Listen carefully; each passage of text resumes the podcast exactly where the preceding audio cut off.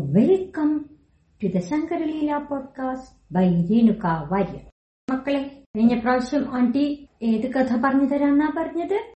ആ ഓർമ്മയുണ്ട്. ശത്രുഘ്നന്റെ കഥ. ശത്രുഘ്നനാരാ? അതറിയോ? ആ അതുപറയാലേ ശ്രീരാമന്റെ അനിയൻ ശത്രുഘ്നന്റെ കഥ ഉത്തരരാമായണത്തിലും പറയുന്നുണ്ട്. ഉത്തരരാമായണത്തിലാണ് ആദ്യമായിട്ട് ശത്രുഘ്നന്റെ കഥ പറയുന്നത്. പക്ഷെ ഏത് കൃതിയിലെ കഥകളാ ആണ്ടിപ്പോ പറയണത് ആ ഓർമ്മയുണ്ടല്ലേ? രഘുവംശത്തിലെ കൃതികൾ. ആരാ രഘുവംശം എഴുതിയത്? അതന്നെ. കാളിദാസൻ. നിങ്ങൾക്കൊക്കെ നല്ല ഓർമ്മയുണ്ട്. ഒക്കെ ശരിക്കും മനസ്സിലാക്കി വെച്ചിട്ടുണ്ട്. വെരി ഗുഡ് അപ്പോ രഘുവംശത്തിൽ ശത്രുഘ്നന്റെ കഥ ഇങ്ങനെയാണ് പറയണേ എന്നാണ് ആട്ടിപ്പ പറയണേ. ശത്രുഘ്നനെ പറ്റി പറയുമ്പോ ഒരു കഥയെ ശരിക്കും പറയാനുള്ളൂ. അതെന്താണോ ലവണാസുരൻ എന്ന ഒരു അസുരനെ ശത്രുഘ്നൻ കൊന്നു. ആ കഥയാണ് ഉത്തരരാമായണത്തിലും അതെ രഘുവംശത്തിലും അതെ ഒക്കെ പറയണത്. ആരാ ഈ ലവണാസുരൻ? ഈ ലവണാസുരനെ മധു എന്ന് പറഞ്ഞിട്ട് ഒരു അസുരന്റെ മകനാണ്. ഈ മധു എങ്ങനെയുള്ള ആളായിരുന്നോ മധു വളരെ സമാധാനപ്രിയനായിരുന്നു ആരോടും വഴക്കിന് പോകാറില്ല. സാധാരണ ദേവന്മാരും അസുരന്മാരും തമ്മിലെങ്ങനെയാ ആ ഭയങ്കര ശത്രുക്കളാ. എപ്പ നോക്കിയാലും യുദ്ധം ഉണ്ടാവും ഇവർ തമ്മിൽ പക്ഷെ ഈ മധു അങ്ങനെയായിരുന്നില്ല. വളരെ സമാധാനപ്രിയനായതുകൊണ്ട് തന്നെ നല്ല കൂട്ടായിരുന്നു മധുദേവന്മാരൊക്കെ ആയിട്ട് അതുകൊണ്ട് തന്നെ ദേവന്മാരും അസുരന്മാരും തമ്മിൽ യുദ്ധമേ ഉണ്ടായിരുന്നില്ല. നാട്ടിലൊക്കെ സമാധാനമായിരുന്നു അങ്ങനെ ഇരിക്കുമ്പോ പരമശിവൻ മധുവിന് ഒരു ശൂലം കൊടുത്തു. ആ ശൂലം കയ്യിലുള്ളോടത്തോളം അദ്ദേഹത്തിനെ തോൽപ്പിക്കാൻ ആർക്കും കഴിയില്ല. അങ്ങനെ ഒരു വരവും ഉണ്ടായിരുന്നു. പക്ഷെ മധു ഇതൊന്നും ഉപയോഗിച്ചിരുന്നില്ല കേട്ടോ. കാരണം എന്താ? ആ അതന്നെ. അദ്ദേഹം വളരെ സമാധാനപ്രിയനാണ്. പക്ഷേ മധു മരിച്ചിട്ട് മധുവിന്റെ മകൻ എന്താ മധുവിന്റെ മകന്റെ പേര് പറഞ്ഞത്? ലവണാസുരൻ. ലവണാസുരൻ കുട്ടിക്കാലത്തിന്റെ കൂട്ടുകാരുമായിട്ട് തല്ലുകൂടുകയും ചിലപ്പോ അവരെ അടികൂടി കൊല്ലുകയും കൂടി ചെയ്യുമായിരുന്നു. അപ്പൊ മധുവിന് ഒട്ടും സഹിക്കാവുന്ന കാര്യമായിരുന്നില്ല അത്. നമ്മുടെ മകൻ മറ്റുള്ള കുട്ടികളെ ഉപദ്രവിക്കുന്നു എന്നൊക്കെ പറയുമ്പോ അമ്മ നമ്മുടെ അച്ഛനും അമ്മയ്ക്കൊക്കെ ഭയങ്കര സങ്കടാവില്ലേ? അതുപോലെയായിരുന്നു അപ്പൊ ഒരുപാട് പ്രാവശ്യം ഉപദേശിച്ചു. മോനെ അങ്ങനെയൊന്നും ചെയ്യരുത്. കഷ്ടമല്ലേ ഇങ്ങനെ കുട്ടികളെ ഉപദ്രവിക്കുന്നത്? എന്നൊക്കെ പറഞ്ഞാലും അച്ഛൻ എനിക്ക് ഇഷ്ടമുള്ളത് ഞാൻ ചെയ്യാം. എന്ന് പറയും. അത്ര മോശ സ്വഭാവമായിരുന്നു ലവണാസുരൻ. അത് എന്ത് ചെയ്തു എന്നോ ഈ ലവണാസുരന്റെ സ്വഭാവം സഹിക്കാൻ പറ്റാണ്ട് ഈ ശൂലോ കൊടുത്തു. എന്നിട്ട് പറഞ്ഞു നീ ഇനി നിന്റെ ഇഷ്ടം പോലെ രാജ്യം ഭരിച്ചു. ഞാൻ പോവാ. എന്ന് പറഞ്ഞ് മധു പോയിട്ട് എന്താ ചെയ്തെന്നോ കടലിൽ ചാടി ആത്മഹത്യ ചെയ്തു അങ്ങനെയാണ് മധു മരിച്ചത് ഈ ലവണാസുരൻ മധുവിന്റെ സ്വഭാവത്തിന്റെ നേരെ ഓപ്പോസിറ്റ് സ്വഭാവമായിരുന്നു. ദേവന്മാരെന്ന് പറഞ്ഞ കണ്ണെടുത്ത കണ്ടുകൂടാ. അങ്ങനെയുള്ള ഒരാളായിരുന്നു. ദേവന്മാർക്ക് വേണ്ടി എന്ത് ചെയ്താലും ഈ ലവണാസുരൻ മുടക്കാൻ ചെല്ലും. സാധാരണ മുനിമാര് യാഗമൊക്കെ ചെയ്യില്ലേ? അതൊക്കെ ആർക്ക് വേണ്ടിട്ടാ? ഈ യാഗത്തിന്റെ ഒക്കെ ഒരു ഭാഗം ആർക്കാ കിട്ടുക? അറിയില്ല അല്ലേ അത് ദേവന്മാർക്കാ കിട്ടുക. ആ ഒരൊറ്റ കാരണം കൊണ്ട് യാഗങ്ങളൊക്കെ മുടക്കാൻ ഈ ലവണാസുരൻ എപ്പോഴും ശ്രമിക്കും. മുനിമാർക്ക് വയ്യാണ്ടായി ഇയാളെ കൊണ്ട്. ഒരു രക്ഷയിലെ എങ്ങനെ യാഗം നടത്താൻ നോക്കിയാലും ഈ ലവണാസുരം വന്ന് മുടക്കും. അവസാനം ഒരു നിവൃത്തിയില്ലാണ്ട് എന്താ ചെയ്തേന്നോ? ശ്രീരാമന്റെ അടുത്ത് ചെന്നു. എന്നിട്ട് പറഞ്ഞു ദാ ഈ ലഗ്നാസുരനെ കൊണ്ട് ഒറുത്തി മുട്ടി. ഒരു രക്ഷയില്ല. ഞങ്ങളുടെ യാഗം ഒന്നും നടത്താൻ പറ്റില്ല ഇപ്പോ. ഞങ്ങളെ അങ്ങ് സഹായിക്കണം. അപ്പൊ ശ്രീരാമൻ പറഞ്ഞു അതിനെന്താ?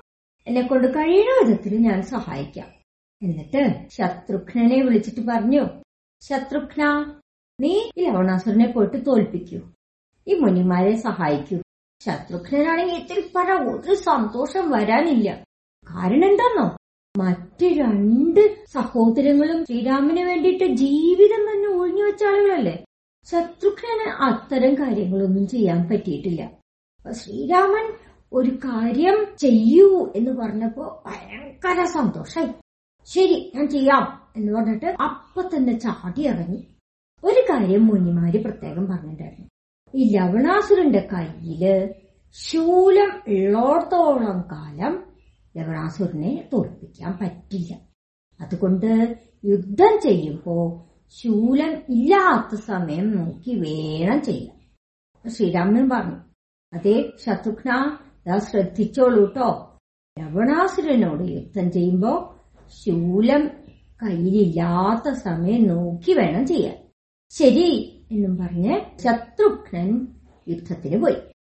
ഈ ശത്രുഘ്നൻ ലവണാസുരനോട് യുദ്ധം ചെയ്യാനായിട്ട് പോവായിരുന്നു കുറച്ചു കഴിഞ്ഞപ്പോ രാത്രി രാത്രി എവിടെയെങ്കിലും തങ്ങണ്ടേ? തങ്ങാൻ പറ്റിയത് ചിത്രകൂടം. ചിത്രകൂടം ആരുടെ ആശ്രമമാണെന്ന് നിങ്ങൾക്കറിയോ? ഓർമ്മയില്ല അല്ലേ? ചിത്രകൂടം വാത്മീകി മഹർഷിയുടെ ആശ്രമാണ് ആ ഇപ്പൊ ഓർമ്മ വന്നു അല്ലേ? ശ്രീരാമനും സീതയൊക്കെ അവിടെ താമസിച്ചതായിട്ട്. ആ, ആശ്രമത്തിൽ എന്താ വിശേഷം എന്നറിയോ ശ്രീരാമൻ സീതയെ കാട്ടിലുപേക്ഷിച്ചില്ലേ? ആ അപ്പോ വാത്മീകി മഹർഷി സീതയെ ആ ചിത്രകൂടത്തിലെ വാൽമീകിയുടെ ആശ്രമത്തിലാണ് താമസിപ്പിച്ചിട്ടുള്ളത്. അവിടെയാണ് സീത താമസിക്കുന്നത്. ഇപ്പോ ശത്രുഘ്നൻ രാത്രി ആ ആശ്രമത്തിൽ താമസിക്കാന്ന് വിചാരിച്ചു. അങ്ങനെ താമസിക്കുമ്പോഴേ അവിടെ ഒരു സംഭവം നടന്നു. അതെന്താന്നറിയോ? സീത ഇരട്ട കുട്ടികളെ പ്രസവിച്ചു. സീത പ്രസവിച്ച മക്കളുടെ പേരെന്താന്നറിയോ? നിങ്ങക്ക് ഓർമ്മയുണ്ട? ആ ആർക്കൊക്കെ ഓർമ്മയുണ്ടല്ലോ? മൂന്നാൽ കൈയൊക്കെ പൊങ്ങിണ്ടല്ലോ ആരാന്ന് പറയൂ? ആ അതന്നെ. ഒരാൾ ലവൻ രണ്ടാമത്തെ ആൾ കുശൻ. ഈ ലവകുശന്മാര് ഉണ്ടായത് ഈ ശത്രുഘ്നൻ ആ ആശ്രമത്തിൽ താമസിക്കാൻ ചെന്ന അന്നാണ്. ശ്രീരാമന്റെ മക്കളെ. ശത്രുഘ്നന്റെ ആരാ ശ്രീരാമൻ?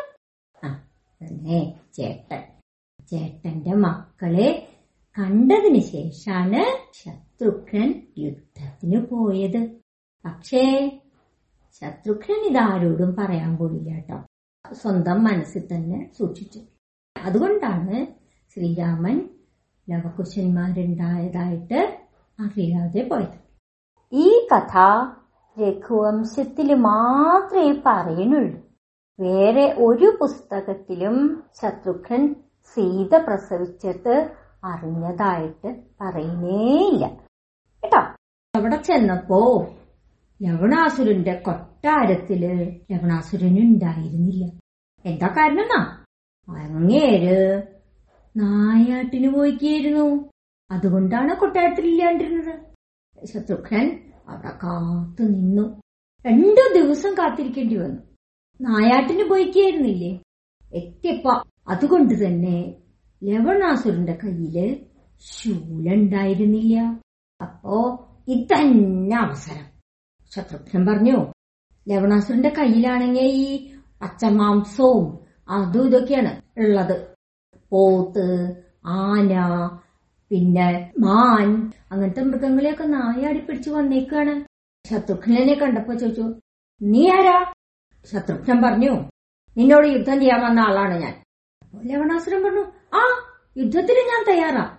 ഞാൻ അകത്ത് പോയിട്ട് ആയുധങ്ങൾ എടുത്തിട്ട് വരട്ടെ. ശത്രുഘ്നൻ പറഞ്ഞു അത് പറ്റില്ല. എനിക്ക് ഇപ്പൊ തന്നെ നിന്നോട് യുദ്ധം ചെയ്യണം.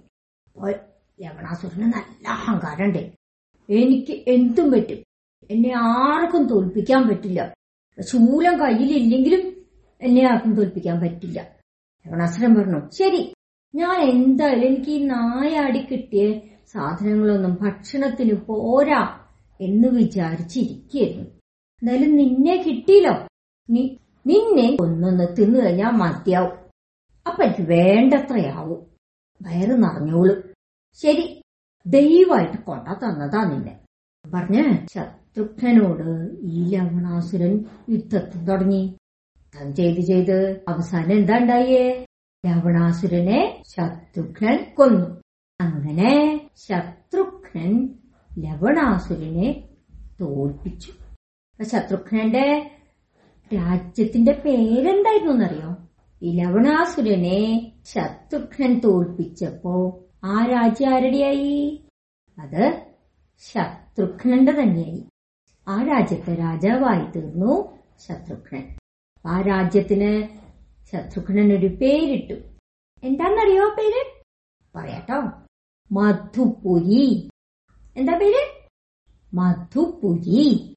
അത് കഴിഞ്ഞ് ശ്രീരാമന്റെ ഒക്കെ കഥയൊക്കെ കഴിഞ്ഞിട്ട് പിന്നെ ദ്വാപര യുഗത്തിലും മധുപുരി ഉണ്ടായിരുന്നു. ആ മധുപുരിയുടെ പേരെന്തായിരുന്നു എന്നറിയോ? ഇപ്പോഴും അത് തന്നെയാ പേര് കേട്ടോ. എന്താ പേര്? ആർക്കെങ്കിലും പറയാൻ പറ്റൂ? മോൾ കൈവയ്ക്കല്ലോ പറയൂ എന്താ പേര്? ഊഹിക്കാമോ? ആ എന്നാന്ന് പറയൂ.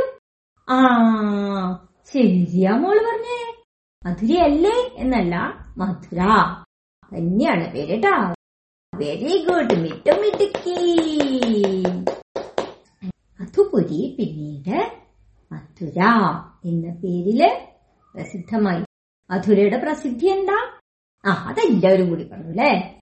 ശ്രീകൃഷ്ണന്റെ ജന്മസ്ഥലം. ഇതാണ് ശത്രുഘ്നന്റെ കഥ. ഈ കഥ നിങ്ങൾക്ക് ഇഷ്ടായോ? ഇഷ്ടായിട്ടുണ്ടെങ്കിൽ പിന്നെ നിങ്ങൾ എല്ലാവർക്കും ഷെയർ ചെയ്യും. കൂട്ടുകാരോടൊക്കെ പറയും ഇല്ലേ? അപ്പൊ നമുക്ക് ഈ കുഞ്ഞി കഥ ഇവിടെ നിർത്താം. അല്ലേ? പ്രാവശ്യം ശ്രീരാമന്റെ മക്കളുടെ കഥ പറയാം. കേട്ടോ? നിർത്തുമ്പോ നമ്മൾ എന്താ ചെയ്യാം? എല്ലാവരും കൂടി? ബൈ